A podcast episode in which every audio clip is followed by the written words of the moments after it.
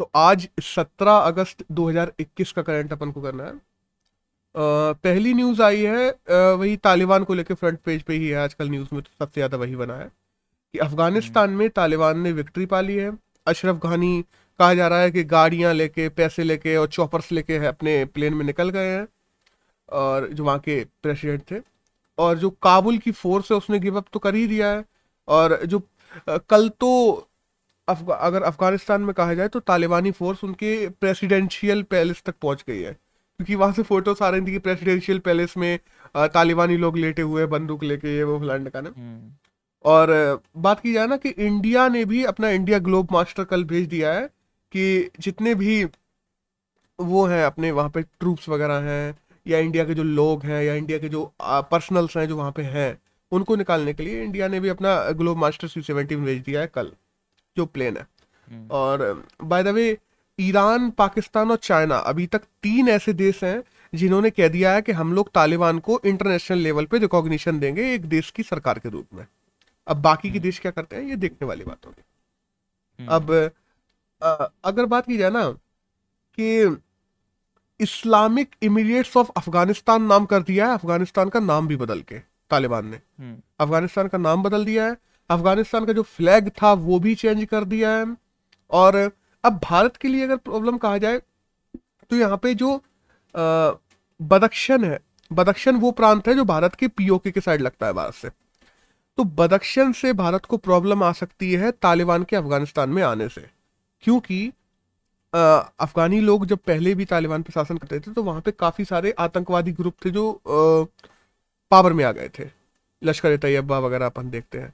तो वो सब कश्मीर की साइड आके प्रॉब्लम दे सकते हैं इंडिया को भी। और बेसिकली ये जो आतंकवादी ग्रुप्स होते हैं ना ब्रो इनका मेन सोर्स ऑफ़ इनकम ही होता है चरस या ड्रग्स वो चरस ड्रग्स यही सब उगाते हैं, यही सब बेचते हैं और इनका major source source of income चरस ड्रग्स यही चीज़ें होती हैं। अब इसमें इंडिया को इंडिया का देखा जाए ना तो इंडिया ने जो अफ़गानिस्तान में सलमा डैम बनवाया था या इंडिया ने जो पार्लियामेंट बनवाई थी इंडिया ने हेलीकॉप्टर्स दिए थे आर्म्स एंड आर्टिलरी आर्टिलरी दी, थी और जो डेलरम जो हाईवे था अफ़गानिस्तान में बनवाया था तो ओवरऑल इंडिया का जो तीन बिलियन डॉलर से ज़्यादा का तकरीबन तकरीबन निवेश था वो पूरा डूब चुका है यहाँ पे।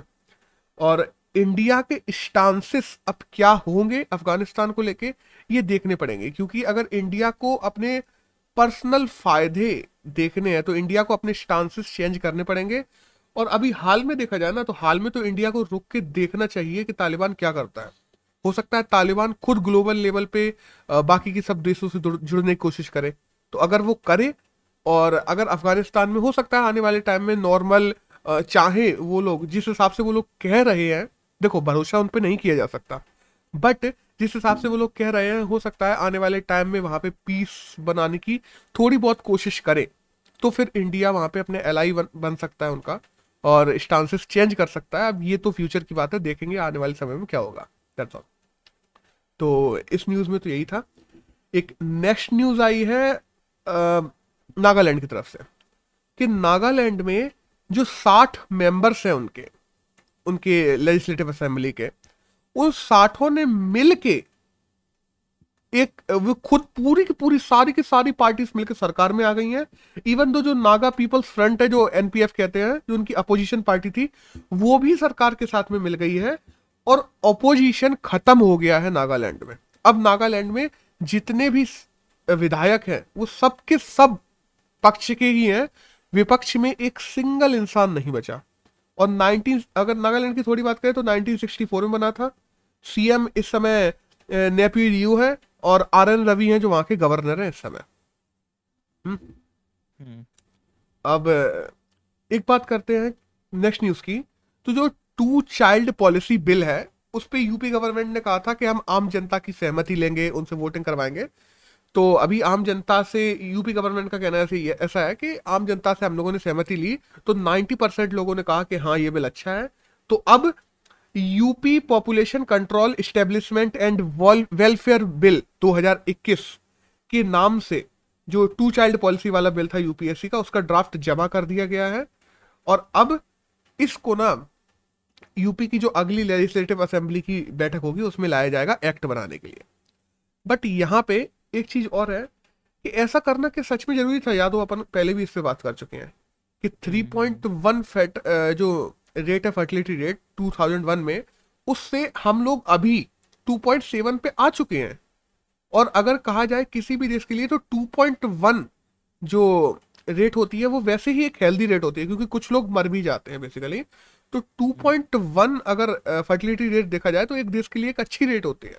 और 2.7 ऑटोमेटिकली और आने वाले समय में ये घटेगी ही, जैसे जैसे महिलाओं को शिक्षा दी जाएगी, जैसे जैसे परिवार नियोजन को बढ़ावा दिया जाएगा, वैसे वैसे ये रेट घटनी ही है। तो क्या ये बिल ज़रूरी था? इसमें बहुत सारे क्वेश्चन हैं।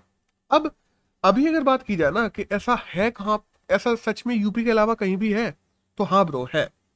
अभी जो लोकल चुनाव होते हैं, पंचायतों के होते हैं, नगर पंच नगर पालिकाओं के होते हैं म्यूनसिपालिटीज के होते हैं, उनमें जब लोग खड़े होते हैं ना तो पाँच ऐसे राज्य हैं।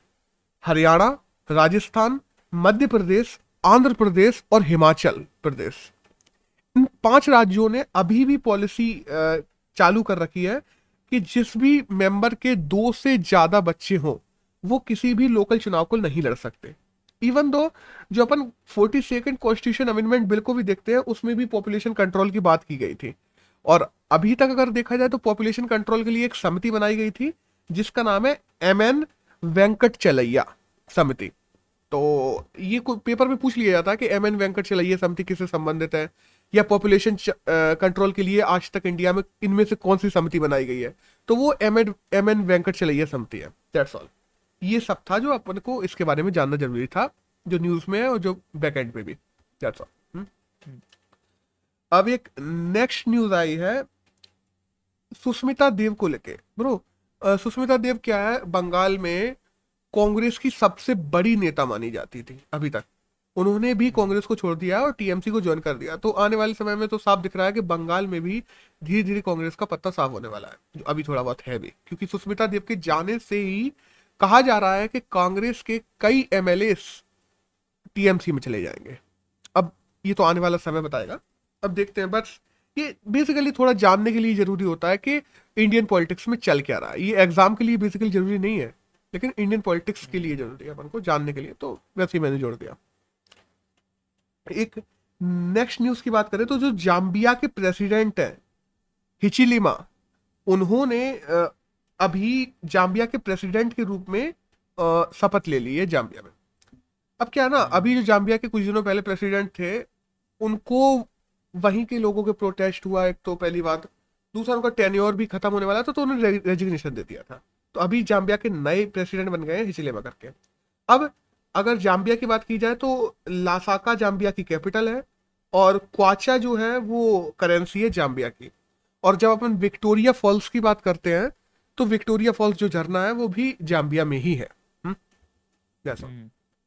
अब एक नेक्स्ट न्यूज़ की बात करें तो एच ने इंडिया में पहली green and sustainable FD launch कर दी है अब इसमें क्या होगा ना जितनी भी अपन लोग इस एफडी में पैसा लगाएँगे उस पैसे को एचडीएफसी केवल उनको ही लोन देगी जो ग्रीनरी के लिए काम करेंगे, जो पर्यावरण के लिए काम करेंगे, जो इकोलॉजी इन्वायरमेंट के लिए लोन मांगेंगे, केवल उनको ही लोन दिया जाएगा इस एफडी के पैसे से ग्रीन एवं ग्रीन एंड सस्टेनेबल एफडी के पैसे से।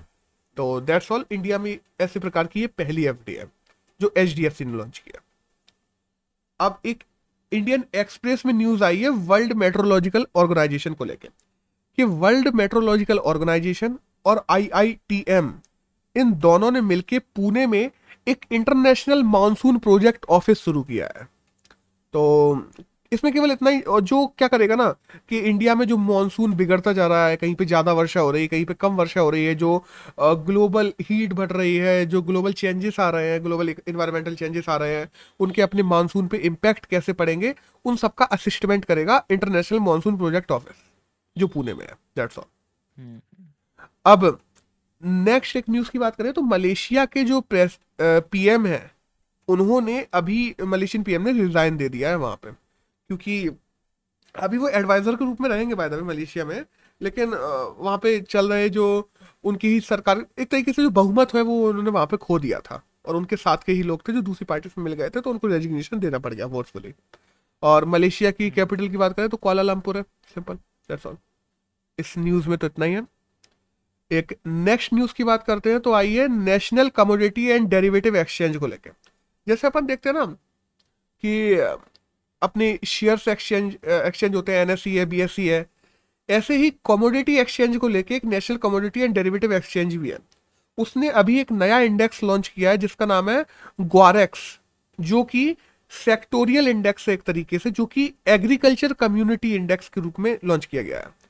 कि एग्रीकल्चर में जब सोयाबीन हुआ, दाल, चावल, ये सब चीज़ें हुई, इनकी रेट इंटरनेशनल कम्युनिटी में, और जो अपन बात करते हैं ना, कि जब कमोडिटी एक से इंपोर्ट एक्सपोर्ट की जाती है तो इंटरनेशनली उसकी रेट कितनी बढ़ रही है, कितनी घट रही है? चाहे वो सोयाबीन हुआ, दाल हुआ, चावल हुए, गेहूँ हुआ, जौ हुआ, चना, जो पज, कोई भी चीज़ जो एग्रीकल्चर से रिलेटेड है, उनकी इंपोर्ट एक्सपोर्ट में उनकी दाम कितने बढ़ रहे हैं इंटरनेशनल लेवल पे कितने घट रहे हैं, उनमें कितना अंतर आ रहा है इंडिया के परस्पेक्टिव में कितना अंतर आ रहा है, ये सब अपन को दिखाएगा ग्वारेक्स इंडेक्स जो कि National Commodity and Derivative Exchange के द्वारा लॉन्च किया गया है।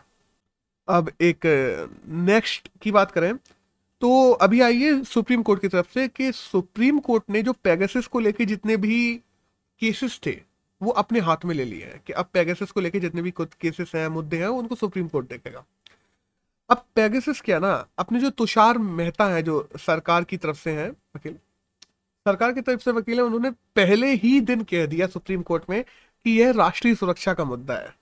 और इस, इससे रिलेटेड जो, क्योंकि देखो, जितने भी राष्ट्रीय सुरक्षा के मुद्दे हैं, उन सबको देखती है होम मिनिस्ट्री।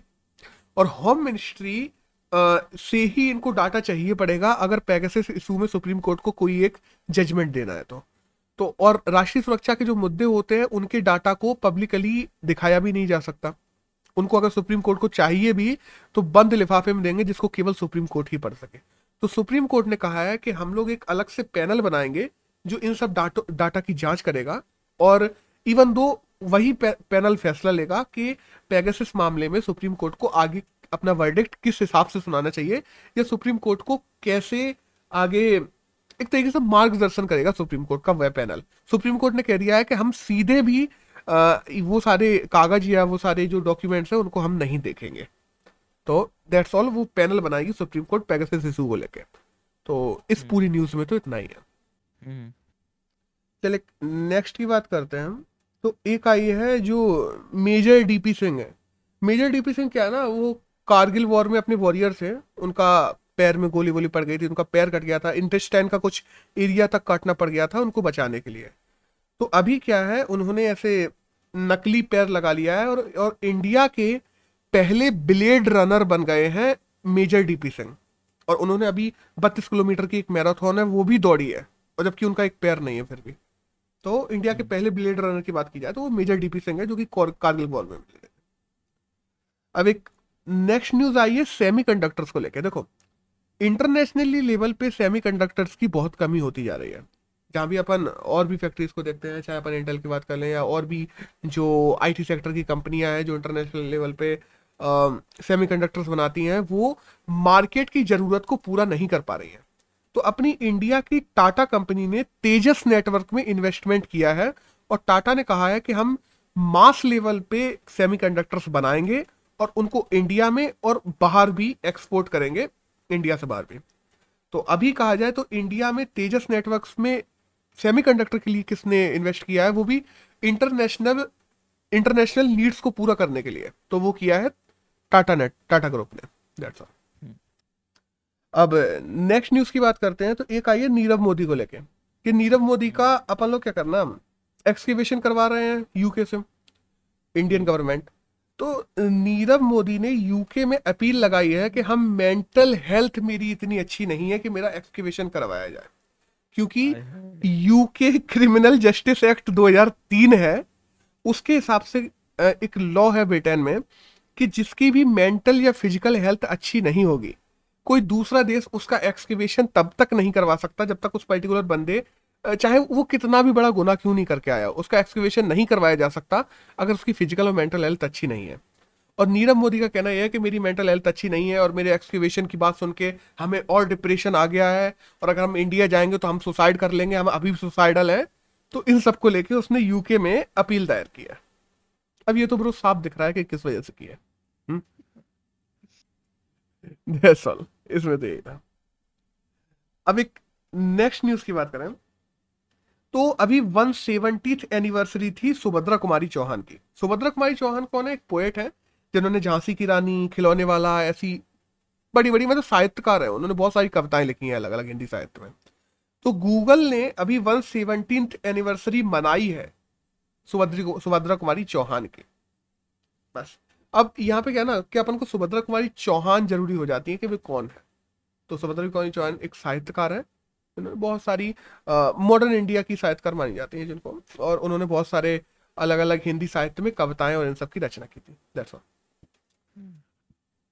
नेक्स्ट न्यूज़ की बात करें तो एक आई है असम से, कि असम में एक बिल आया है, कैटल प्रिवेंशन बिल, जिसमें क्या हुआ ना कि जो गौ हत्या है, बीफ को बेचना है, बीफ को बॉर्डर पे आगे बॉर्डर पे लेके जाना है बॉर्डर पे इलीगली किसी भी तरीके से बीफ को या गाय को मारना, गौ हत्या, हर चीज़ को बैन कर दिया गया है टोटली कि बीफ को लीगली बेचा जा सकेगा असम में। ऐसा नहीं कि लीगली नहीं बेचा जा सकेगा बट इलीगली जो लोग सरकार से बिना परमिशन लिए गौ हत्या कर रहे थे या उनके मीट को इंपोर्ट कर रहे थे एक्सपोर्ट कर रहे थे मतलब दूसरे राज्यों में तो उन सब पे बैन लगा दिया गया है। और इवन तो जो बॉर्डर मीट्स कहे जाते हैं बॉर्डर मीट्स क्या कहे जाते हैं ना? कि जैसे हमारे राज्य में है, हमारे, हम, हमारे राज्य के बॉर्डर पे कोई जिला है, एकदम बॉर्डर पे। और दूसरे राज्य जो बगल में लगता है, उसके बॉर्डर पे कोई जिला है, लेकिन उनके यहाँ बीफ बैन है, हमारे यहाँ बीफ बैन बीफ बैन नहीं है। तो वो लोग हमारे यहाँ आके मीट ईट खाते थे या पार्टी वार्टी करते थे और चले जाते थे वापस, सिंपल सी बात। तो इसको कहा जाता है कि बॉर्डर बीफ के दूसरे बॉर्डर के लोग अपने बॉर्डर में घुसाए और यहाँ पे आके खा लिया तो यहाँ पे इलीगल नहीं है और वापस चले गए, सिंपल सी बात है। तो जो बॉर्डर मीट है, उसको भी बैन कर दिया गया है कि अब दूसरे राज्यों के अगर लोग आते हैं, यहाँ पे केवल बीफ और मीट और ये सब खाने तो उन लोगों पे भी चार्जेस लगाए जाएँगे और इवन तो जो खिला रहा है, उस पर भी चार्जेस लगाए जाएँगे। तो ये सब है कैटल प्रिवेंशन बिल जो असम के द्वारा लाया गया है। दैट्स ऑल अब आए हैं एडिटोरियल्स एडिटोरियल से अब चलते हैं। तो एक जो एडिटोरियल आया ना वो स... देखो एक सबसे पहले एक एडिटोरियल आया है यूएस पाकिस्तान रिलेशंस को लेकर जो अफ़गानिस्तान को लेकर अब बदलने वाले हैं। क्योंकि देखो यूएस ने आ, अभी क्या कहा ना कि यूएस के जो प्रेसिडेंट है उनका कहना यह है कि जो आतंकवादी नहीं पनपेंगे तालिबान ने हमारे साथ में ये ट्रिटी की है। और हम वहाँ पे डेमोक्रेसी स्थापित करने नहीं गए थे हम वहाँ पे तालिबान को खत्म नहीं करने गए थे हम आतंकवाद को खत्म करने गए थे। अगर दोबारा तालिबानियों के ट्रिटी होने के बाद भी अभी अगर आतंकवादी दोबारा से अफ़गानिस्तान में पनपते हैं तो हम लोग फिर से जाके उन आतंकवादियों को मारेंगे। बट ये तो बिल्कुल साफ़ है कि यूएस अब नहीं जाएगा ये कहने की बात है। हम्म। तो क्योंकि ये तो यूएस भी समझ चुका है और भी देश समझ चुके हैं कि पहले यूएसएसआर ने वहाँ बीस साल रहा बीस साल से ज़्यादा अब यूएस बीस साल रहा कुछ फ़र्क नहीं पड़ा उस पर तालिबान हम्म। आज भी जहाँ का वहीं है और उस समय भी मुजाहिदीन वहीं के वहीं थे। तो अभी यूएस ने साफ़ कर दिया है कि ऐसा ये सब ट्रेटी हो चुकी है हमारे इसके साथ में तो अब वहाँ पे तालिबान ने हमसे ट्रेटी किया कि आतंकवाद को हम पनपने नहीं देंगे। वहीं दूसरी तरफ़ अगर अपन थोड़ा इसके पीछे देखें ना तो ओबामा थे जिन्होंने तालिबान से लड़ना शुरू किया था। बट ओबामा ने तालिबान को केवल सप्रेस करना शुरू किया था, तालिबान से कोई नेगोशिएशन नहीं किया था। नेगोशिएशन का काम आके किया था ट्रंप ने। क्योंकि ट्रंप चाहते थे कि अफ़गानिस्तान सरकार के साथ में मिलके हम नेगोशिएशन करें तालिबान से और फिर धीरे धीरे धीरे धीरे करके यूएस की फोर्स को वापस बुला लें और हम लोग अफ़गानिस्तान से बाहर आ जाए। अब हुआ क्या ना ब्रो ट्रंप ने आखिर के समय में, आखिर के एक दो साल में अफ़गानिस्तान की सरकार को भी एक साइड कर दिया। और तालिबान से सीधे बात करने लगे, सीधे नेगोशिएशन करने लगे दोहा में जाके, जो कतर की राजधानी दोहा है, वहाँ सीधे नेगोशिएशन करने लगे थे तालिबान के साथ में मिलकर ट्रंप। और फिर उसके बाद में जब ट्रंप के बाद जो बाइडन आए हैं तो उन्होंने तो अफ़गानिस्तान सरकार को पूरा एक तरफ़ कर दिया। वो केवल सीधे तालिबान से बात कर रहे थे। उन्होंने उसके ध्यान ही नहीं दिया, बिल्कुल साइडलाइन कर दिया। और दूसरी देखो, पहले तो अफ़गानिस्तान सरकार को उन्होंने साइडलाइन किया, जिस वजह से अफ़गानिस्तान सरकार और तालिबान के बीच में आपसी संबंध और आपसी समरसता नहीं बन पाई। क्योंकि, देखो, मानो ना मानो फोर्स में यूएस था अफ़गानिस्तान में। क्योंकि उसने ही अपनी फोर्सेस और ये सब डिप्लॉय करके रखी थी, तालिबान को भी सप्रेस करके रखा था और अफ़गानिस्तान को भी वही पावर दे रहा था। लेकिन जब यूएस गया ना तो उसने तालिबान और अफ़गानिस्तान को जो जोड़ने वाली कड़ी थी, वही तोड़ के चला गया। तो सीधी सी बात है, जिस पे पावर होगी वही आ जाएगा। और अब लोग कहते हैं ना कि अफ़गानिस्तान सरकार के पास में भी मिलिट्री थी, तालिबानियों से ज़्यादा थी। ब्रो, वो मिलिट्री को मिलिट्री नहीं कहूँगा मैं, क्योंकि एक ऐसी मिलिट्री जिसको केवल तुमने गन्स दे दी है, जिसको तुमने केवल लड़ना लड़ना तक नहीं सिखाया ढंग से। तुमने केवल गन्स और आर्टिलरी ये सब दे दी। केवल खड़े हुए लोग हैं वो जो उनको ज़बरदस्ती मिलिट्री में ज्वाइन करवा दिया कि उनको आ, क्या कहा जाता ना कि उनको वो मिल रहा है। इंसेंटिव मिल रहा है मिलिट्री में लड़ने के लिए इसलिए वो खड़े हैं दैट्स ऑल उनको कोई अपनी देशभक्ति नहीं है कोई राष्ट्रभक्ति नहीं है कोई लड़ने का जुनून नहीं है तो वो क्यों ही लड़ेंगे? और वो तो चाहते भी नहीं है ब्रो मिलिट्री पर्सनल्स के, अफ़गानिस्तान के वीडियोस आए हैं, जिनमें उन्होंने साफ़ कह दिया कि हम तो लड़ना चाहते ही नहीं है, क्योंकि तालिबान उन्होंने कहा, आ रही आ जान तो कोई प्रॉब्लम नहीं। तालिबानियों ने उनको भरोसा दे दिया है कि हम तुम्हें अपनी मिलिट्री में रख लेंगे।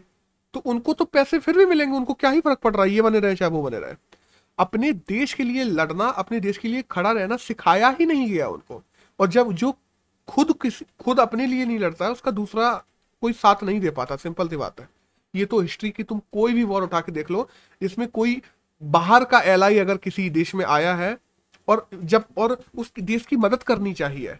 बट जब तक देश ने खुद की मदद नहीं करनी चाहिए तो वो देश लौट के वहीं चला गया। चाहे यहाँ देख लो, चाहे तुम वियतनाम में भी जाकर देख लो यही चीज़ हुई थी। अब हुआ क्या ना ब्रो कि अब यहाँ पे आते हैं पाकिस्तान और यूएस को लेकर कि जो बाइडन से बात करने के लिए यहाँ पे पाकिस्तान की जो पीएम है, उन्होंने कई बार फ़ोन भी लगाया। कि बार बार फ़ोन लगाया और जो बाइडन ने निगलेक्ट कर दिया, एकदम साइडलाइन कर दिया पाकिस्तान को, क्योंकि जो बाइडन खुद नाराज़ है पाकिस्तान से। क्योंकि देखो, एक मुस्लिम रेडिकलिज्म कंट्री की वजह से जो बाइडन उससे नाराज़ है। अब इसमें दो तीन चीज़ें आ जाती हैं कि यूएस और पाकिस्तान के रिलेशन लगातार बिगड़ते क्यों चले जा रहे हैं? एक तो चीन के साथ में पाकिस्तान के अच्छे संबंध है और अगर इंटरनेशनल लेवल पे देखा जाए तो इकोनॉमिकल वॉर चल रही है यूएस और चीन को, चीन के बीच में। दूसरी तरफ़ यूएस के इंडिया के साथ में अच्छे संबंध है और इंडिया की पाकिस्तान के साथ में ठनी रहती है दूसरी तरफ़। तीसरा, अगर अपन पहले देखते हैं ना कि जब तालिबान को खड़ा किया गया था, जब यूएसएसआर था यहाँ पे, तब की बात कर रहा हूँ मैं। तो जब तालिबान को खड़ा किया गया था तो सऊदी अरेबिया हुए, क्योंकि देखो तालिबान के अगर तुम पुराने लीडर्स को देखते हो ना तो वो सब Saudi Arabia, Iran, Arab countries, इनसे ही आए थे। तो आइडियोलॉजी वो वहाँ की थी। साथ दिया था पाकिस्तान ने और यूएस ने दिए थे पैसे और तब तालिबान को खड़ा किया गया था यूएसएसआर के विरुद्ध। अब हुआ क्या ना ब्रो? आज सऊदी अरेबिया और या अरब कंट्रीज़ कहा जाए, उनकी आइडियोलॉजीज के साथ भी यूएस के लगातार विच्छेद चल रहे हैं, एक तरह से लड़ाई चल रही है। और सऊदी अरेबियन आइडियोलॉजी ही है जो अफ़गानिस्तान में तालिबानियों के द्वारा फॉलो की जाती है। तो और दूसरी तरफ़ तालिबान एलाई है किसका? पाकिस्तान का, क्योंकि अभी अपन लोगों ने वीडियोस देखे कि तालिबान का जब कब्जा हुआ अफ़गानिस्तान पे, तब पाकिस्तानी लोग काफ़ी खुश थे। वहाँ पे जश्न मनाने की फोटोस आई, वीडियोस आए। तो इन सब की वजह से अमेरिका और पाकिस्तान के आपसी संबंध लगातार बिगड़ते चले जा रहे हैं। और हाँ एक वजह और है कि पाकिस्तान टर्की का एलाई हो रहा है। जो कि सऊदी अरेबियन कंट्रीज़ पे पूरा कब्जा करना चाहता है, वो तो उसका तो बहुत बड़े विजन अगर टर्की कहा जाए तो। वो तो चाह ही रहा है कि हम मुस्लिम देशों में मुख्य बन के उभरे जैसे हम पहले थे एक टाइम पे। तो टर्की का एलाई हो चुका है पाकिस्तान, इस वजह से और यूएस और पाकिस्तान के आपसी रिलेशन बिगड़ते चले जा रहे हैं। अब इसमें एक चीज़ और आ जाती है। जब हम पाकिस्तानी गवर्नमेंट को देखते हैं तो पाकिस्तानी गवर्नमेंट ऐसी नहीं है कि वहाँ कोई पार्टी को लेके किसी में अच्छी वो हो कि हाँ भाई ये पार्टी अच्छी है ये पार्टी अच्छी काम करती है। नहीं नहीं नहीं। वहाँ जब अपन इमरान खान की सरकार को देखते हैं ना तो इमरान खान खुद से एक पर्सनल इमेज लिए हुए हैं जिस वजह से वो आज वहाँ के पीएम है। पाकिस्तान में उनकी पार्टी की इमेज कोई ज़्यादा खास अच्छी नहीं है। उनकी पर्सनल इमेज अच्छी है। और यूएस ने जब इमरान खान के आ, उठाए नहीं ना फ़ोन वगैरह तो उनकी पर्सनल इमेज को धक्का लगा। तो जब पर्सनल इमेज को धक्का लगा ना तो वो पर्सनल इमेज बनाए रखने के लिए, अपने लोगों के बीच में और अपनी पर्सनल इमेज इंटरनेशनल लेवल पे भी बनाए रखने के लिए, उन्होंने खुद से तालिबान का साथ दिया। और तालिबान के साथ देने की बात है कि पाकिस्तान तो पाकिस्तान का कहना तो ये साफ़ कि हमने तालिबान का कोई साथ नहीं दिया। हमने तो बॉर्डर भी सील कर लिए, हम तो अफ़गानिस्तान के लोगों को आने भी नहीं दे रहे। बट दूसरी तरफ़ जब तालिबान में ही जो रिपोर्ट रिपोर्टर्स डिप्लॉय है, उनकी ही सुन ली जाए तो सबके सब रिपोर्टर्स जो अफ़गानिस्तान में डिप्लॉय है अलग अलग देशों के या फिर तालिबान के लोगों से जब बात की गई तो उन लोगों ने खुद बताया है कि हमें पाकिस्तान ने कैसे कैसे साथ दिया है। चाहे वो आर्टिलरीज में हो, चाहे वो जो बख्तरबंद जो गाड़ियाँ होती हैं, बैरक व्हीकल्स होते हैं, उनसे हो, चाहे कैसे भी हो, पाकिस्तान ने साथ तो दिया ही है तालिबान का। तो दूसरा, ये जो बदले लेने की भावना है कि अमेरिका से बदला लेना है, इस चीज़ का कि उन्होंने हमें निगलेक्ट किया है तो हम यहाँ पे तालिबान को बढ़ा देंगे और अफ़गानिस्तान में अमेरिका को हरा देंगे। और देखा जाए तो हरा ही दिया है, देखा जाए तो। दूसरी तरफ़। तो जब अपन अफ, और अफगान फोर्स अफ़गानिस्तान की जो फोर्स है उसमें मिलिट्री की मोटिवेशन की कमी तो थी ही थी तो और जल्दी वो हार गए। अब ओवरऑल इसका एक व्यू लिया जाए तो यूएसए और पाकिस्तान के अलग अलग फ्रंट पे लगातार संबंध बिगड़ते जा रहे हैं। यूएसए और और अफगान की अगर देखा जाए तो अफगान में तालिबान गवर्नमेंट आ गई जो पाक के साथ में उसके अच्छे संबंध है तो यूएसए और पाक के संबंध लगातार बिगड़ते जा रहे हैं। पाकिस्तान और यूएसए के काफ़ी सारे फ्रंट्स ऐसे हैं जिन पे उनके संबंध अच्छे नहीं हो रहे हैं। और आने वाले समय में अगर ऐसा ही बना रहा तो इंडिया यूएसए का एलआई है। तो इंडिया के पाकिस्तान के साथ में संबंध और ज़्यादा खराब हो सकते हैं अगर यही चीज़ें लगातार कैरी ऑन हुई तो। दैट्स ऑल इस पूरे आर्टिकल में तो यही था। हेलो? हम्म। भाई अब एक नेक्स्ट आर्टिकल आया है आईपीसीसी की रिपोर्ट को लेके। आईपीसीसी क्या है? आईपीसीसी एक संस्था है जो ग्लोबल लेवल पे हर जगह की इकोनॉमिकल वो इकोलॉजी इन्वायरमेंट इन सब की गणना करती है और देखती है कहाँ कैसे कैसे क्लाइमेट चेंजेस आ रहे हैं और उन पर रिपोर्ट्स निकालती है। तो आईपीसीसी हर चार पाँच साल में अपनी एक रिपोर्ट निकालती है। उसकी सिक्स रिपोर्ट आई है अभी। और सिक्स रिपोर्ट को वो चार पाँच पार्ट में लॉन्च करेगा तो उसमें से पहला पार्ट अभी लॉन्च हुआ है। बाकी के दो तीन पार्ट अगले साल तक लॉन्च हो जाएँगे तो अगले साल तक पूरी रिपोर्ट आ जाएगी। अभी जो पहला पार्ट लॉन्च हुआ है, उस पार्ट का नाम है climate change 2021 the physical science basis ये फ़र्स्ट पार्ट का नाम है। ये अभी लॉन्च हुआ है। इस पार्ट में ना, बहुत चौंकाने वाली बातें सामने आई है कि आईपीसीसी की रिपोर्ट की इस फ़र्स्ट पार्ट में कहा गया है कि 2050 तक अगर सारे देश कार्बन इमिशन को ज़ीरो भी कर लेते हैं, फिर भी दुनिया का तापमान 1.5 डिग्री बढ़ जाएगा। और अगर कुछ नहीं करते हैं तो 2040 तक 1.5 डिग्री बढ़ जाएगा और 2050 तक तकरीबन तकरीबन दो डिग्री तक बढ़ जाएगा। अब ये कितनी बड़ी बात है, दो डिग्री या डेढ़ डिग्री तापमान बढ़ना जब कार्बन इमिशन सारे देश ज़ीरो कर देते हैं। क्योंकि अगर देशों ने ज़ीरो किया भी और डेढ़ डिग्री तापमान बढ़ा तो तटवर्ती क्षेत्र के जो इलाके हैं, ब्रो, इंडिया के तटवर्ती क्षेत्र के जो इलाके हैं ना, वो तकरीबन तकरीबन तीन तीन चार चार किलोमीटर डूब जाएँगे, समुद्र में अगर डेढ़ किलोमीटर बढ़ता है तापमान। तो इंडिया को ओवरऑल कितना नुकसान होगा? दुनिया के तो काफ़ी काफ़ी देश के देश डूब जाएँगे। तो इस वजह से ये चीज़ें और ज़्यादा महत्वपूर्ण हो जाती हैं आईपीसीसी की रिपोर्ट और ओवरऑल में ये भी कहा जा रहा है कि इस बार की आईपीसीसी की रिपोर्ट ज़्यादा ऑथेंटिक और ज़्यादा एक्यूरेट है। क्योंकि 2011 से 20 में जब 10 साल में उसने कहा था कि सरफेस टेम्परेचर ओवरऑल में 1.09 डिग्री बढ़ जाएगा। तो वो भी बढ़ चुका है। 1.10 डिग्री बढ़ गया। एग्जैक्ट जो आईपीसीसी की रिपोर्ट में बताया गया था। और यही सेम चीज़ एक रिपोर्ट आई थी एस आर फिफ्टीन आईपीसीसी की ही रिपोर्ट होती है एस आर फिफ्टीन जिसको स्पेशल रिपोर्ट फिफ्टीन कहते हैं। जिसमें उसने कहा था कि स्पेशल रिपोर्ट और फिफ्टीन का मतलब है 1.5 तो उसमें यह कहा गया था कि अगले 10 साल में 1.5 डिग्री तापमान बढ़ जाएगा। जो कि 2015 से 2021 के बीच का असिस्टमेंट आया है कि 0.7 डिग्री बढ़ चुका है।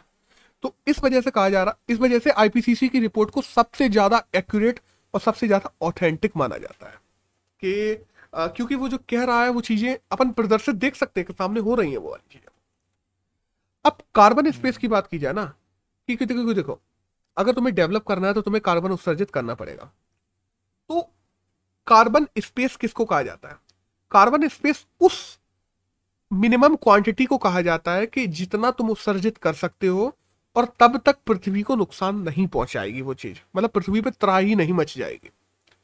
तो अगर कार्बन स्पेस की बात की जाए तो पृथ्वी के टोटल कार्बन स्पेस का 86 परसेंट हम लोग यूज़ कर चुके हैं। और जहाँ पे मैं हम लोग बोलता हूँ, वहाँ पे मैं बोलता हूँ डेवलप्ड कंट्रीज़। क्योंकि डेवलप्ड कंट्रीज़ ही हैं जिन्होंने कार्बन स्पेस का सबसे ज़्यादा यूज़ किया है। और अब देखा जाए तो इतने सारे देश जो डेवलप होने के लिए अभी बचे हुए हैं, उनके लिए केवल और केवल चौदह परसेंट कार्बन स्पेस बचा है जिनका वो यूज़ कर सकते हैं।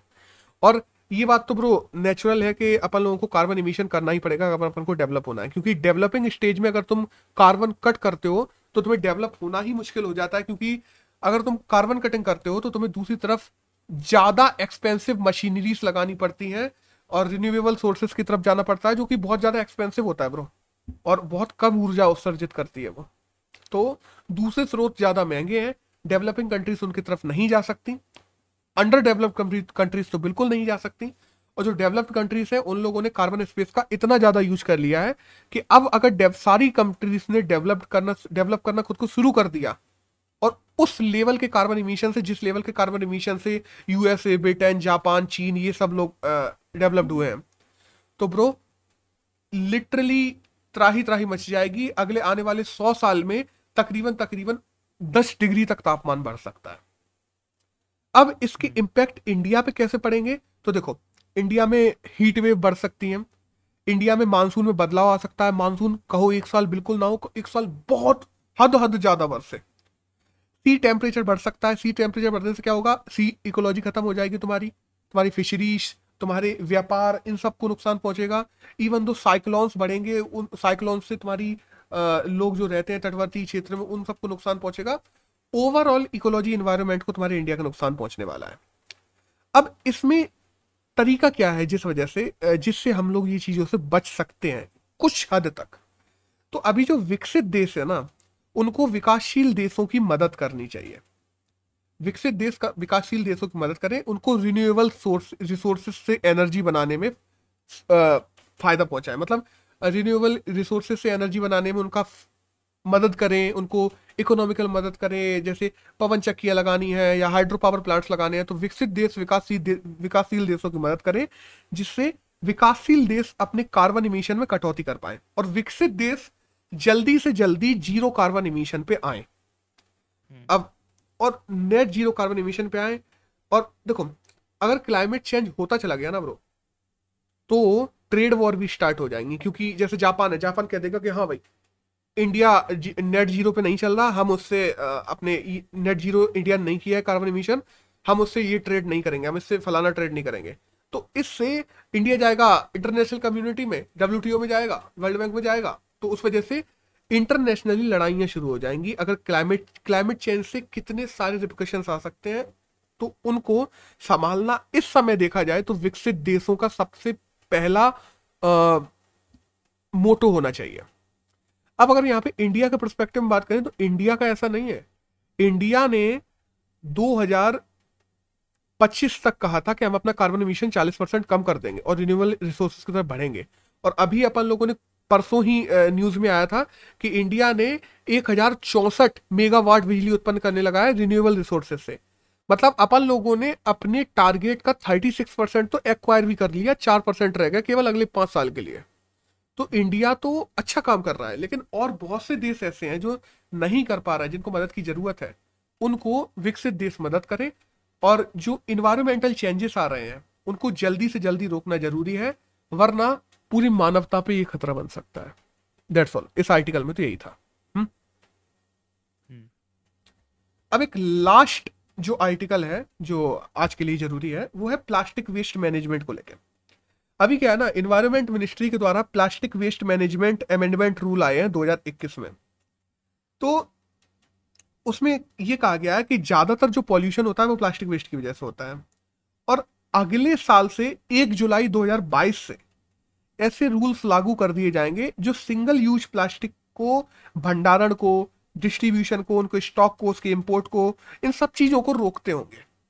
अब देखो, इनमें कौन कौन सी चीज़ें बैन की गई हैं उसकी अपन थोड़े बात कर लेते हैं कि इस, इन रूल्स में क्या आया है। तो देखो 2016 में गाइडलाइंस आई थी, जिनमें 50 माइक्रोन से पतली जो पॉलिथिन्स होती हैं, जिनको, देखो, जिनको रिन्यू नहीं किया जा सकता किया जा सकता रिसाइकिल नहीं किया जा सकता, जिनको दोबारा यूज़ नहीं लिया जा सकता। तो सिंगल यूज़ प्लास्टिक में जो 50 माइक्रोन से छोटी पॉलिथिन होती है, उनको 2016 में इंडिया में कर दिया गया था बैन अब क्या ना 2021 में 75 माइक्रोन से जो पतली पॉलिथिन है, उनको बैन कर दिया गया है। और 2022 में 120 माइक्रोन से पतली जितनी भी प्लास्टिक की चीज़ें होंगी, उन सबको बैन किया जा रहा है, जिसमें अपने छोटे कप वगैरह आते हैं, प्लास्टिक के कप जिनमें लोग चाय वगैरह पीते हैं पेन्स आती हैं, बहुत सारी पेन ऐसी होती हैं जो पतली पतली पेन्स आती हैं, या जो रेन कोट्स अपन लोग देखते हैं रेन कोट्स भी मोटे बनने लगेंगे अगर उनको प्लास्टिक में करना है तो और जो कहते हैं ना पॉलिथिन्स तो है ही है ऑब्वियसली वाटर बोटल्स हैं वाटर बोटल्स बहुत सी ऐसी वाटर बोटल्स हैं, जो इंडिया में अभी बनने वाली 80 परसेंट वाटर बोटल्स हैं, ऐसी, जो 120 माइक्रोन से ज़्यादा पतले प्लास्टिक से बनती हैं। तो वाटर बोटल्स में भी चेंज आएँगे सिंगल यूज़ प्लास्टिक को लेके।